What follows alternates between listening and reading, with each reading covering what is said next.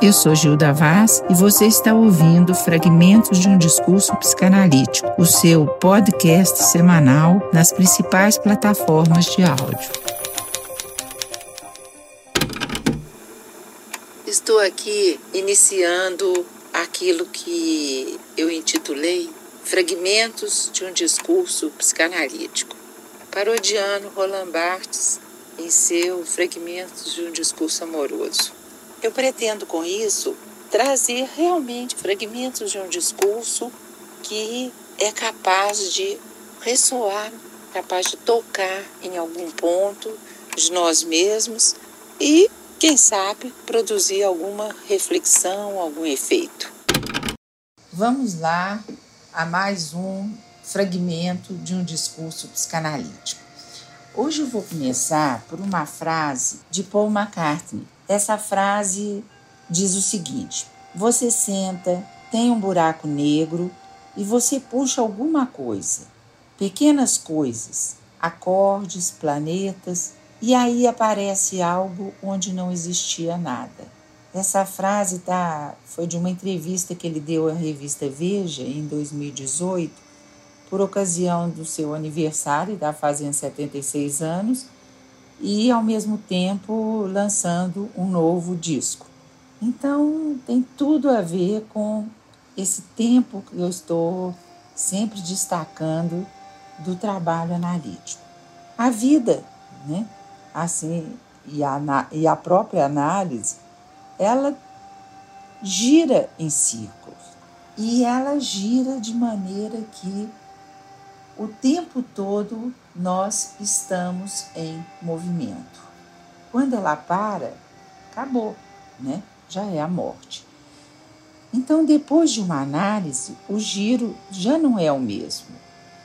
Quer dizer, o que nós pretendemos não é parar de girar, é, é exatamente promover o giro e modificar esse movimento, esses giros.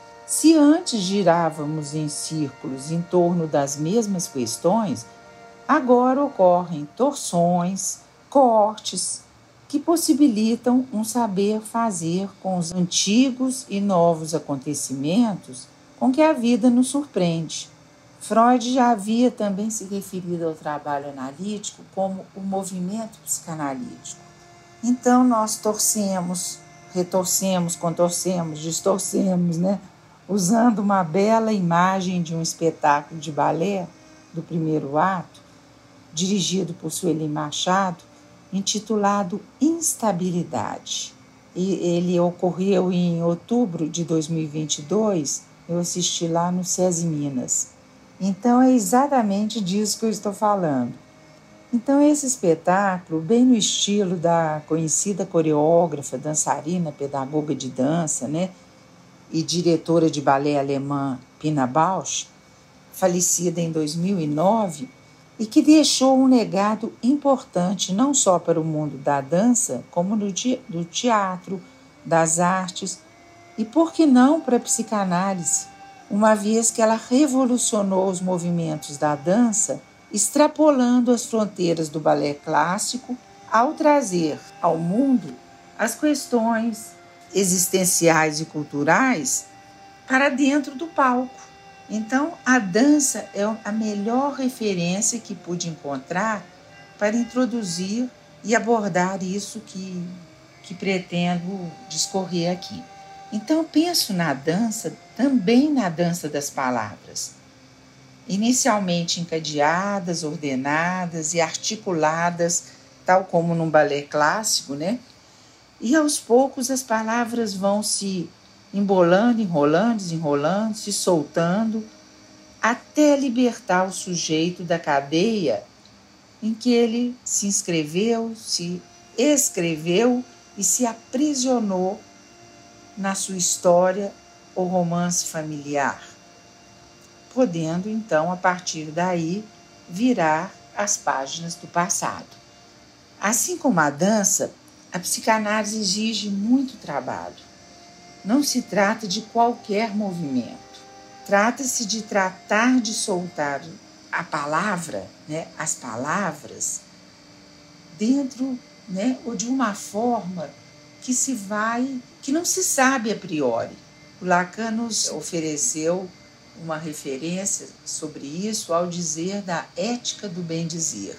É conseguir realmente se expressar de uma forma né, em que a palavra realmente chega a algum lugar, ecoe, ressoe, né, podemos dizer assim. De modo que não se trata de soltar os impulsos, as palavras de corpo de qualquer jeito, né, de uma forma destrutiva. É preciso saber fazer, e isso implica em muitas voltas a partir do momento em que se tece o fio do inconsciente. Freud já havia assinalado que uma análise transforma o inconsciente de uma pedra bruta a uma pedra angular. Estou reiterando e confirmando o que Freud já havia enunciado. E aí eu me lembro de mais uma outra entrevista agora de Freud, em que ele fala o seguinte: a psicanálise torna a vida mais simples. Adquirimos uma nova síntese depois da análise. A psicanálise reordena um emaranhado de impulsos dispersos. Procura enrolá-los em torno do seu carretel. Ou, modificando a metáfora, ela fornece o fio que conduz a pessoa para fora do labirinto do seu inconsciente. Essa entrevista de Freud a um jornalista chamado Jorge Vierek em 1926 ela se chama O Valor da Vida. Então, Freud fala em uma frase, né, tudo o que uma psicanálise realmente se propõe. E nessa mesma trilha de Freud, eu não resisto de trazer aqui o poeta Manuel de Barros ao falar do inconsciente. Olha só o que ele fala. Ele fala o seguinte: Acho que inconsciente é o lugar onde as palavras ainda estão se formando Ali é o porão da poesia. Depois que a palavra sai do porão, temos que limpá-las de suas placentas. Dói mais enxugar o escuro das palavras. Nossa, isso é lindo, né? tá lá no em Memórias Inventadas, publicada pela editora Alfaguara em 2018. Olha só essa frase: dói mais enxugar o escuro das palavras, né? É porque toca mais fundo, toca ali, né? No, numa questão pontual de cada um. Isso é exatamente o que ocorre no trabalho analítico, que se trata, né, falando analiticamente, de lavar o gozo com a água da linguagem. Então, nós partimos da dança das palavras para falar do movimento que é o que se propõe o trabalho analítico. Nós começamos uma análise colocando as palavras em movimento. Vai falando, fala, fala tudo que te vem à cabeça e aí alguma coisa começa a entrar em movimento. Enquanto isso, o corpo está quietinho lá no divã, mas chega um momento em que o corpo também vai sair do divã e se colocar no movimento da vida. É todo um trabalho que visa o movimento, de modo que a vida gira em círculos, carregando os vestígios das antigas convicções e recriando-as em novas configurações.